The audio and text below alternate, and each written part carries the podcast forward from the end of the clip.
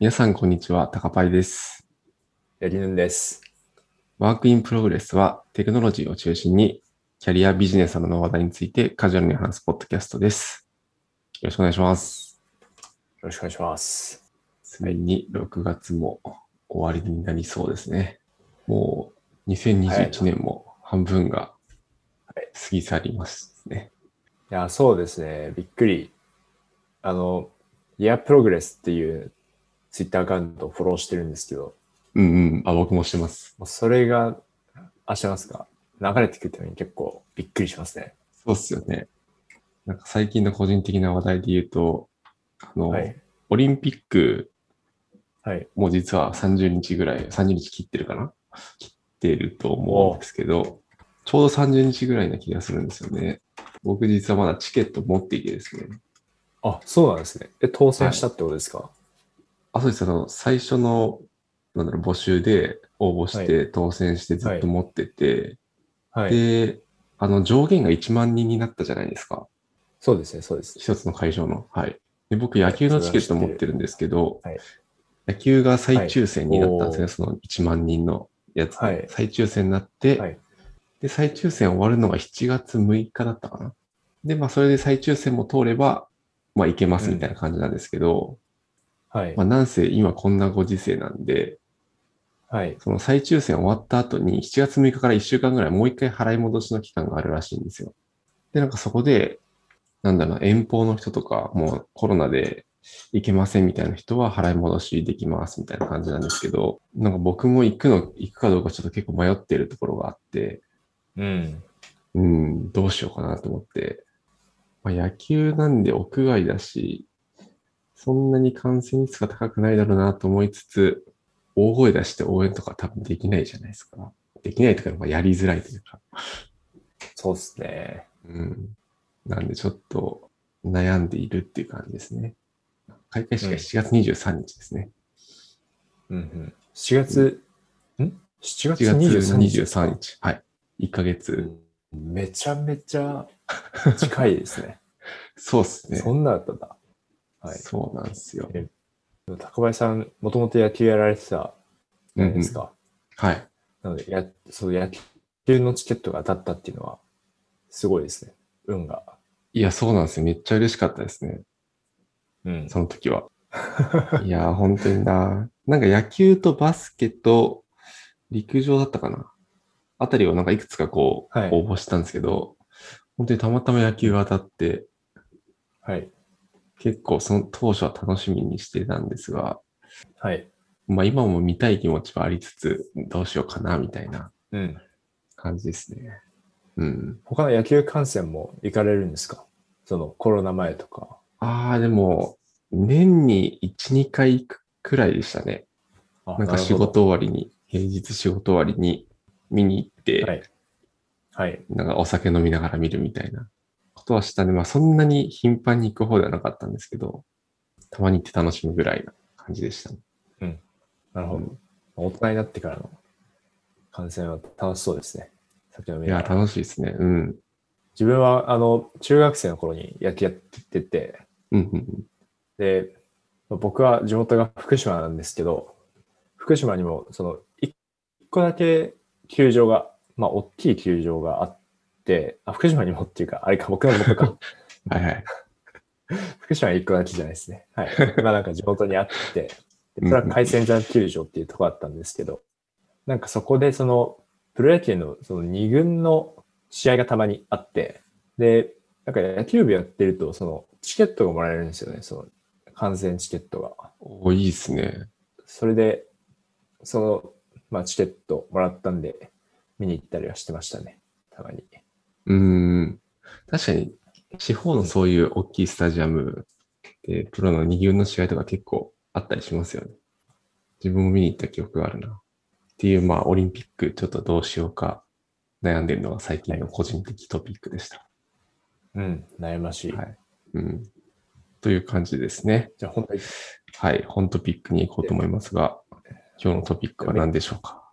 今日のテーマはですねはい、ブログの紹介です。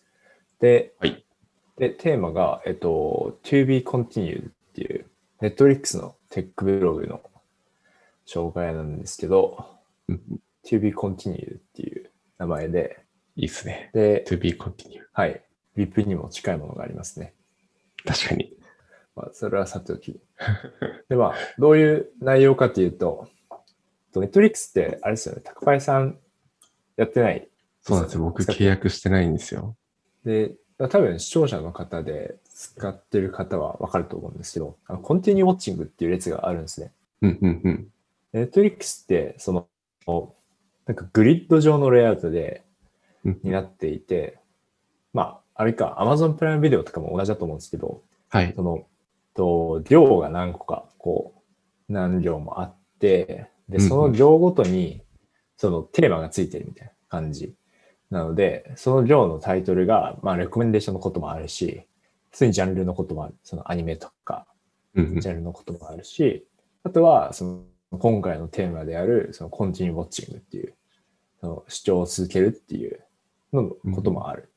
っていう、その、まあ、量がテーマになっていて、で、そこに、その、作品が、こう、バババッと、そのテーマに沿った作品が並んでいくみたいなレイアウトになってるんですね。ネットリックス。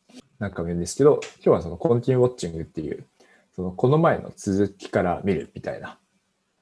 閲覧履歴ですね。に入っているレコメンデーションの話ですと。うんうんそうですね。最初、なんかレコメンデーションっていうと、新しいアイテムを見つけるとか、あの、このアイテムに対して似ているアイテムを見つけるとか、そういうそのディスカバリー的な視点に行くことが多いと思ってるんですけど、結構この閲覧履歴のレコメンデーションって何なのってちょっと最最初思いましたね。ああ、なるほど、なるほど。確かに。結構テーマが面白いなと思いました。うん。気になる。はい。で、でちょっと内容入っていくんですけど、まずこの機能にレコメンデーションを入れている背後の、その、まあ、仮説というか、まあ仮説ですね。仮説としては、その Netflix を開いたときには、その2つのモードがありますということが言われていて。で、一つはディスカバーモードです。ディスカバリーモードか。ディスカバリーモードで、で、これは、開いた時に何かその新しい作品、映画とか、あとはネットリックスだと、あのー週ごとに更新されるそのテレビ番組、アニメとかもそうだと思うんですけど、テレビ番組もあるので、まあ、映画とか新しい番組を探したい、もうディスカバリーモードっていうモードと、あともう一つは、コンティニュエーションモードっていうふうに、まあ、この中では呼ばれていて。で、これは前に見ていた映画とか番組を続きから見たいモードですと。で、今回のこの内容は、そのコンティニュエーションモードに対して指していきましょうっていう内容ですね。うんうんうん。で具体的にどうするのかっていう、どんなことやってるのかっていうのは、まあ、ちょっとこれからいきますと。で、まあ、もともとこの Continue Watching にレコメンデーションが入る前ですね。は、まあ、普通にやるとすると、リセンシーによってソートしていましたと。まあ、そのまず、レッツの中を、あ行の中を、まあ、最近見た順にこう並べてうんました。うんうん。で、あとその、この行をどこに配置するのかっていうのを決める必要があるんですけど、それはデバイスタイプ、パス PC なのか、スマホなのか、みたいな、デバイスタイプを元にしたルールベースで決定していましたと。うんええなるほど。あ割とスタティックな感じ。確かに確かに。それをどうしていったかというと、まずはその位置の改善、 placement の改善で、うん continu、continuation mode、その続きから見たいときは、なるべく高い位置に表示してあげる。なるべく高い位置に表示してあげて、まあ、簡単に見つけられるようにするっていうのと、あとまあ、逆にディスカバリーモードの時は、なるべく低い位置に表示してあげて、そのまあ、出面を奪わないようにするうんうんっていうことをまずやりたいです。もう一つは、順番ですね。その、並び順の改善です。うん。うんで、今までまあ、リセンシーだったんですけど、まあ、中にはその、あってやめたものとかもあるじゃないですか。つまんねえなって思っ確かに確かにてやめたのとかあるじゃないですか。うんうんうん。ちょっと見たけど、やめて次のに行ったとか。うん。そういうのってあると思ってたり、あると思ってて、で、そういうのとかは、まあ普通に、その、まあ、再開されづらいものにうん。なるので、まあ、リセンシーではなくて、再開されやすさ、再開される確率かな？でそうするようにしたいですうん。う、まあ、二つの改善を目指しましたと。で、まあ、あと、そのさっきのディスカバリーモードとコンティニエーションモードっていう2種類のモードがあったと思うんですけど、まあ、具体的にはどういう行動をまあ意味しているかというと、まあ、コンティニエーションモードの時は、まあ、例えば、まあ、1時間半の映画があって、で、1時間は見てるけど、まあ、残り30分ありますと。うんでそういう時ってまあ、まあ、1時間見ているので、まあ、そこそこエンゲージメントはしてるはずだけど、だけど、まあ、時間が足りなくて見れなかったっていうことなんで、まあ、そういう時はうんコンティニエーションモードっぽいです。あとは最近少しその作品を見たとか、あとはコンテクスト。同じ時間帯とかで同じデバイスみたいうん。うん。な共通のコンテクストがある場合ですね。まあ、これは通勤電車で毎日見ている人、まあ、今はどリモートワークの方もいると思うんですけど、うん。まあ通勤してる頃は通勤電車で毎日見る人がいたりとか、まあ、そういうのはあるかなと思います。うん。で、逆にディスカバリーモードの時は、作品を見終わってしまったり、あとは最近全然アクセスしてない、ま全く作品を見てない、最後のアクセスからまあ日が経ってるとか、まず逆にその最近登録したばっかりみたいな時は、まあ、大概ディスカバリーモードですよっていう感じですね。ん。なるほど、なるほど。確かにな。なんか定期的に見るってことは僕も前してて、はい。そのさっき言ってたアニメとか週に1回更新され、この時間帯に更新されるみたいなやつは、結構、はいその更新時間に合わせて見に行ったりとかしてましたね。だからそういう時に多分、うん。このコンティニューウォッチングのところにはいい感じにレコメンドされてくるイメージですよね。その通りです。なるほど、なるほど。あとは、その更新性のある番組だと、そのこ新しい番組が出たときに、それはそれで別にレコメンデーションされることもありますね。うんうんうん。あ、そうだな。なんか最近自分はあの、ウェブでプッシュ通知が飛んできましたね。ウェブでプッシュ通知が飛んできた？ネットフリックスだってことですか、あそうです、そうです。更新されましたよ、みたいな。最近あの、東京マンジュリベンジャーズを見てたんですよ。お僕、漫画読みましたよ。あ、ですか。自分も漫画読みました。お、マジですかやばい。え、漫画何巻まで読みましたか？えーっと、最新、何巻だったかなあれ。最新まで読みましたね。ちょっと話はそれますけど、あのおえ、1巻から。1巻からあ、ですか？一巻からです。あなんだっけお名前忘れちゃったな。一番仲のいい不良の友達が、はい。グレるあ世界線。あっくんですねそうです。あ、ああっくんです。ね。が、あの、グレ、グレちゃった世界だったっけな？はい。最新は。違ったっけな？なんか結構最新まで読んで。最初そうです。あ、そうか、ごめんなさい。えっと、最新は、あれですね、マイキーですね。あ、そう、マイキー、マイキー、それだ。マイキー。はいマイキーが。あっくんはグレ最初。グレちゃった世界線。はいいやー、熱いですよね。いや、熱い。いや、その話できそうだな、普通に。はい盛り上がりそう。そうですね。映画化も、映画化もされて楽しみになるんですよね。あ、これそうなんですか？映画化するんですか？はい。あれ、確か予告編が出てて、ええー、そうなんだ。あ、本当だ。ちなみに、本当だタコパイさんは、どの、どのキャラクターがす一番好きですか？いやー、僕あれですね。あの、あのキャラがめっちゃ好きですね。ちょっと名前忘れちゃった。おドラゴン。竜のはい入れ墨、頭の横に入ってる。ああーです。ドラケン、ドラケンくんですドラケン、ドラケン、ドラケン。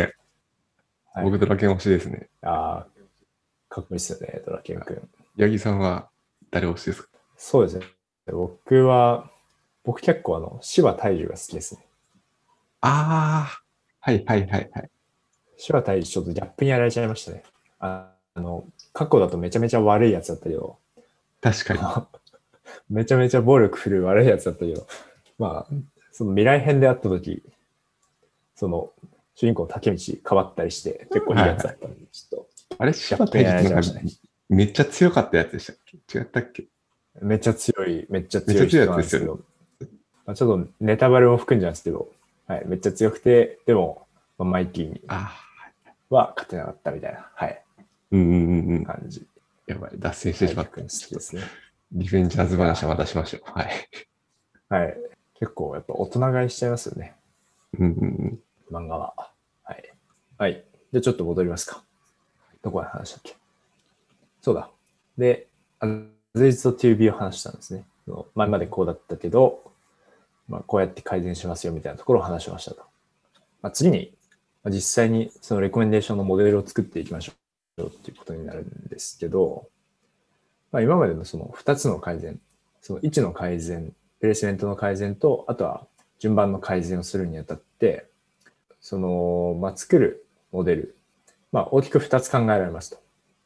うんうんまあ、それぞれですね。まあ、一つは、その、作品ごとに再、再開されやすさ、再開される確率をまあ出力してくれるモデルうんうん。と、あともう一つは、あともう一つは、その、コンティニエーションモードである確率を出力してくれるモデルです。はいはいはい。はい。あのふ二つ目のモデルは、なんだ、トップページのなな並び順に影響するっていうイメージですか？並び順というのは、そうですね。その量の並び順に影響する。はいはいはい。はいなるほどなるほど。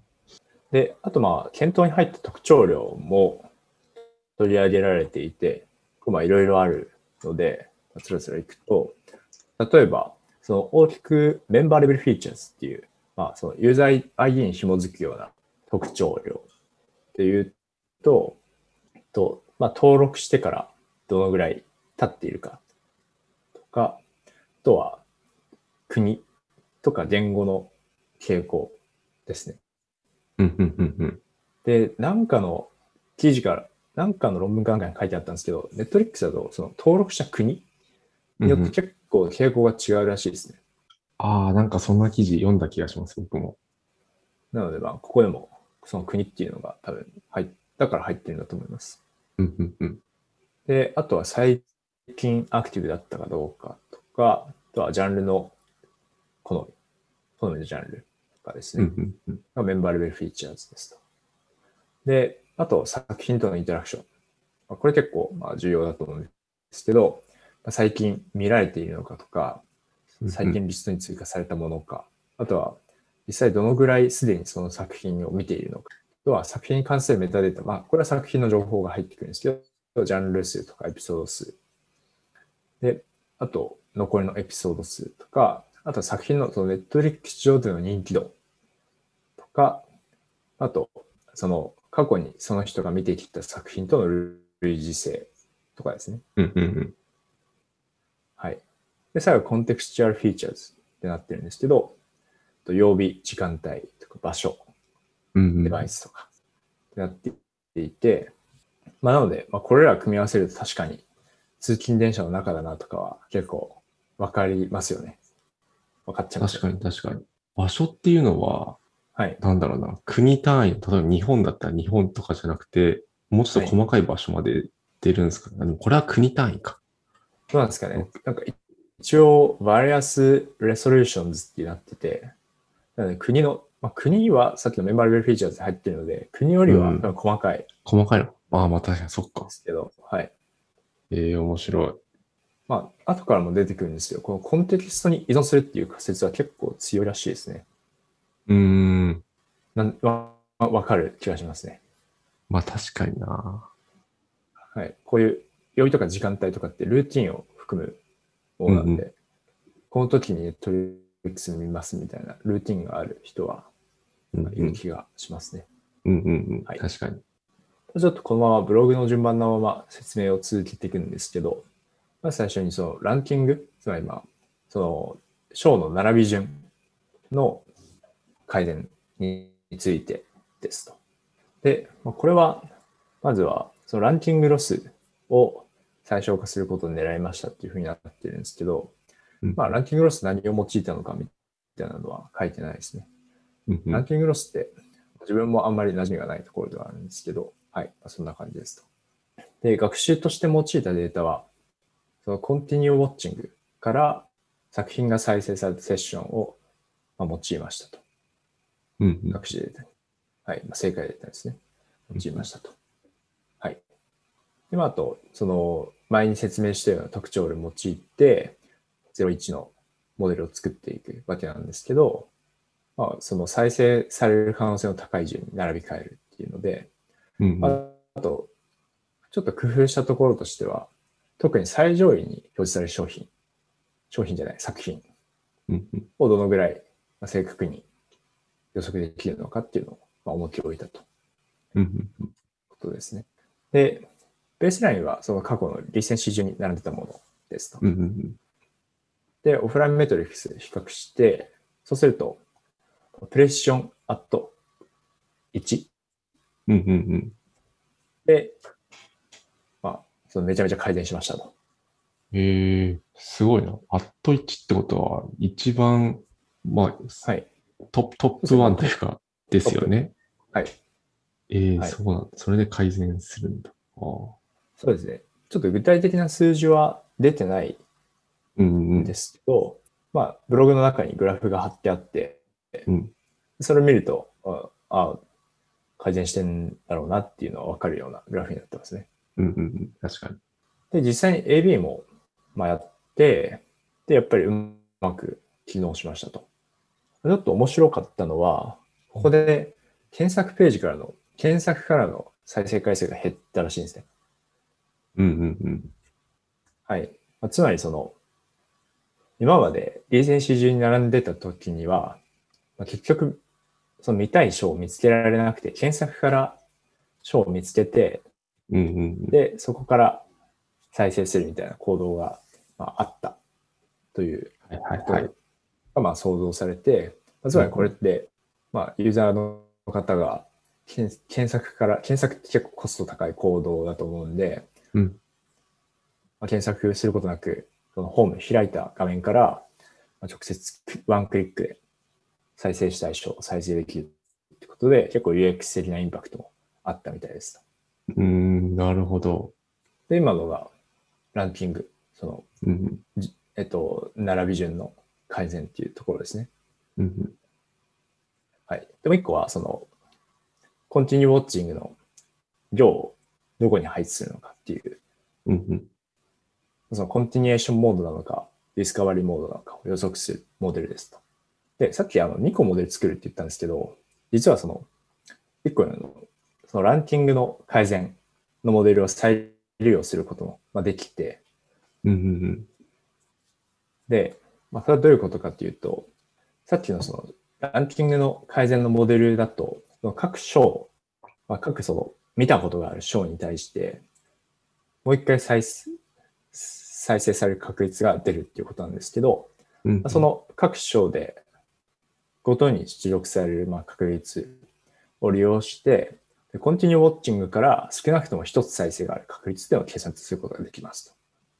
うんうんうん。まあこれ結構まあよくある確率の問題で、まあ、簡単に計算できる。うんうん。で、まあ、その確率がまあある式値よりもまあ上であれば、コンティニューションモードの可能性が高い。で、ある式値よりも下であれば、ディスカバリーモードの可能性が高いっていうようなことですね。うんうんうんうん。確かに確かに。がまず一つできますと。あともう一つは、まあ、全く別のモデルを作ることもできるっていうことなんですけど、これ最終的にその再利用したのか、新しいモデル作ったのかっていうところは、なんか書いてなかったんですけど、うんうんうん。まあ、一応その比較みたいなのがあって、で、まあ再、再利用すると、まあ、一つしかモデル作らないでいいんで、シンプルですよねっていう。うんところうんで、まあ、新しいモデルを作った場合は、まあ、そのモデルは2つに増えるんだけど、正確性は増すよねっていうことが書いてあって、まあ、その、まあ、その予測するもの用に新しくモデル作るんで、まあ正確性が増すっていうようなことですね。うんうんうん。はい。が書いてますと。まあ、どっち使ったんだろうなっていうのは気になるところではあります。確かに確かに。まあでも最初はなんか再利用するのが良さそうですよね。そうですね。うん。うん。なんかそれベースラインにして、新しいモデルも作って、AB テストするみたいな流れがはい。良さそうな感じがしました。うん。はい。あとは最後に、最後にそのエラーの取り扱いっていうのがあったんですけど、 continuation mode なのか discovery mode なのかを予測するところのまあエラーとして、 false negative、false positive、まあどっちもあるんですけど、そこによって得られる体験っていうのが変わってきて、例えば false negative っていうのが、本当は continuation mode なんですけど、まあ、 discovery mode だと判定されること。まあ、そうなの、その、まあ positive label が continuation mode で、 negative label があ discovery mode なので、まあ、 false negative だとまあそういう解釈になるんですけど、まあ、例えばこういう場合は、その、まあ、例えばまあ、既存の人たち、まあ、結構長く Netflix を使ってる人たちだと、まあその、ホームをスクロールしていけばどっかに continue watching があるっていうことはわかるので、うん。まあ、下の方に、その、コンティニューウォッチングが表示されてても、まあ、スクロールが増えるだけでたどりたどり着けますと。まあ、ただ一方で、その新規の人たちっていうのは、まあ、それわからない。コンティニューション、じゃあ間違えた。えっと、コンティニューウォッチングが消えたっていうふうに思ってしまうので、うんき検索してしまいますと。なのでまあ、まあ、既存にしろ新規にしろ、まあ、そう余分な作業が増えるっていうデメリットあります。で逆にフォルスポジティブの時、本当はディスカバリーモードなんですけど、まあコンティニューションモードだと判定されてしまう時っうんていうのは、まあ、普通に出面が奪われるわけなので、そこに何かその新しいレコメントが表示できていれば、再生されたかもしれないその機会が損失されてしまうっていうことにつながりますうんうんと。はい。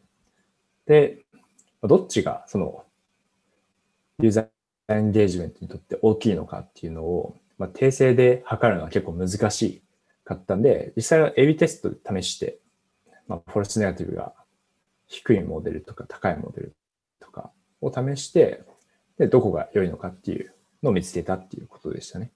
うん、なるほど。はい。確かにこれオフラインで検証するのは難しそうですね。えー、っていうのがまあ、大まかな内容になります。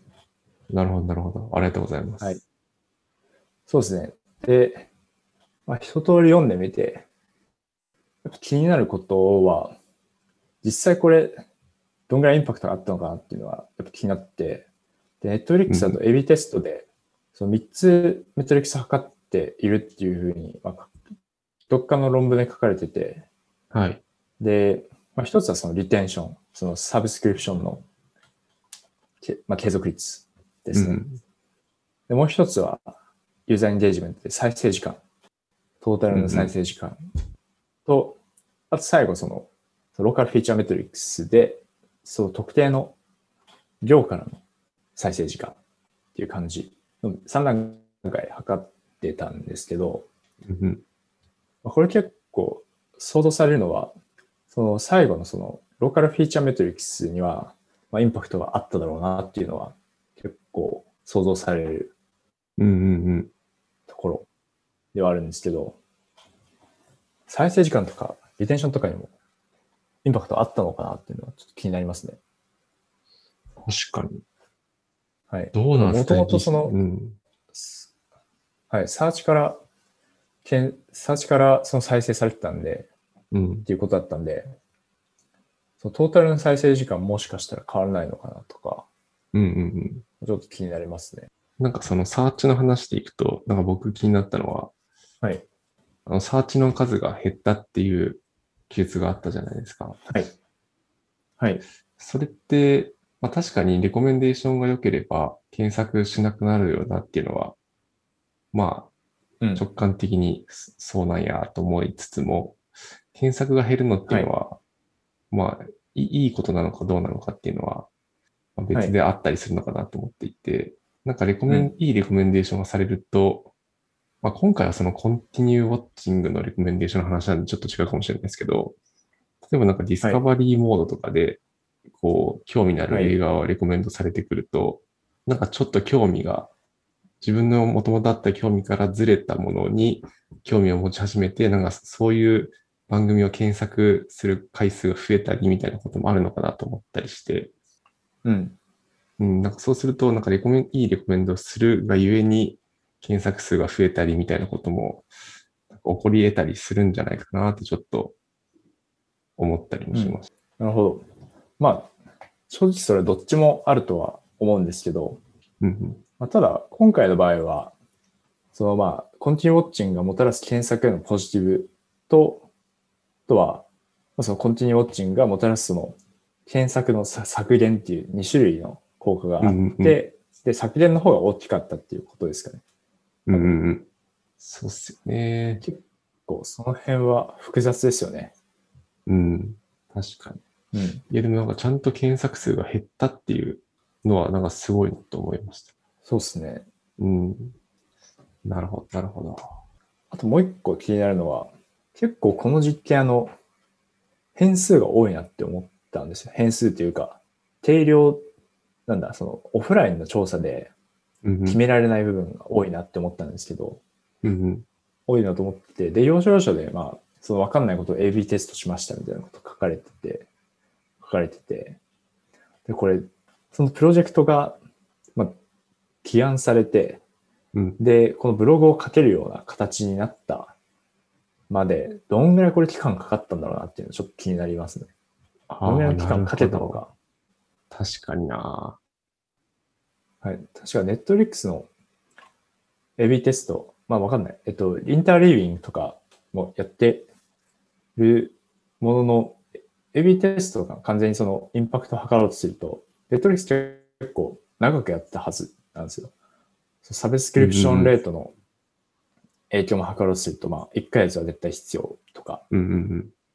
なので、まあ、そういえばそれだとまあ、めちゃめちゃ丁寧にやると3回 AB テストやったらもう3ヶ月じゃないですか。ワンクォーターじゃないですか。うん、確かに。結構大きい投資に上がってくるんで、どんぐらいの期間かけたのかなっていうのちょっと気になりますね。確かに、そうですね。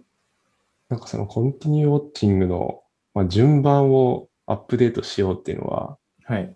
順番っていうのはその、なんだ、行の配置ではなくて、ランキングの方か。はい。ランキングをアップデートしようっていうのはな,、なんとなく想像つくんですけど、その順番まで入れ替えようっていうのは、はい。なんだろう、なかなかチャチャレンジングというか、なんでこの行を入れ替えようと思って、この戦略を立ったのかっていうのはすごいちょっと気になりますね。あなんでこれやろうと思ったか。うんえ順順番っていうのは、章の順番を入れ替えるのはまあ、普通？まあ、普通というのが直感的に、ようん、はい。うん。いいものを見せた方がいいよねっていうのは、確かに確かにと思ったりはい。してなるほど、なるほど。うん、この行の配置というか、ディスカバリーモードと、そのコンティニューモードの切り替えみたいのをやった方がいいっていうのはどういうところから来たのかっていうのが気になりましたね。っていうのも書いてありましたっけ？いや、そこはもう、そのディスカバリーモードとコンティニューモードがあって、で、それぞれのものにまあ適したレイアウト出した方がいいよねっていうことしか書かれてないんですけど、うんうんまあでも、確かにまあ突き詰めると、そういうところもやりたくなる気がします。まあ、ネットリックスって、その、確かその、一個一個のほページを、それぞれのメンバーごとにカスタマイズしているので、うんうんうん。量の並びもパーソナライズされているので、なんかその量の順番を変えるっていうところも結構、まあ、自然と出てきそうな感じはしますね。まあそっか。確かにそのなんか、ホーム、ホームタブっていうんですか、起動した直後のページがもうパーソナライズされてるっていう観点だと、はい確かにその並びを変えるっていうのも行き当たりそうなところではあるのか。はい。うんうん。確かにネットフリックスなんかサムネイルとかも変えてるっていう記事を見た気がするんで、あ、そうですね。ネットリックス使ってるとマジで変わってんなって思いますよ。あ、そうなんですね。はい。多分ユーザー ID とかじゃなくてセッションごとに変わってんじゃないかな。すごいな。これやっぱどうやって進めていったのかめっちゃ気になる。気になるな、はいめっちゃうん。はい。一旦はそんな話でした。あいや、ありがとうございます。楽しかったです。りがとうございます。よかったです。じゃあ今日はこんな感じですかね。はい。はい。ということで、えー本日のトピックは Netflix のブログ記事ですね。To be continue についてお話ししました。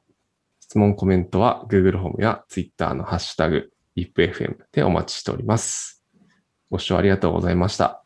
また来週お会いしましょう。はい。ありがとうございました。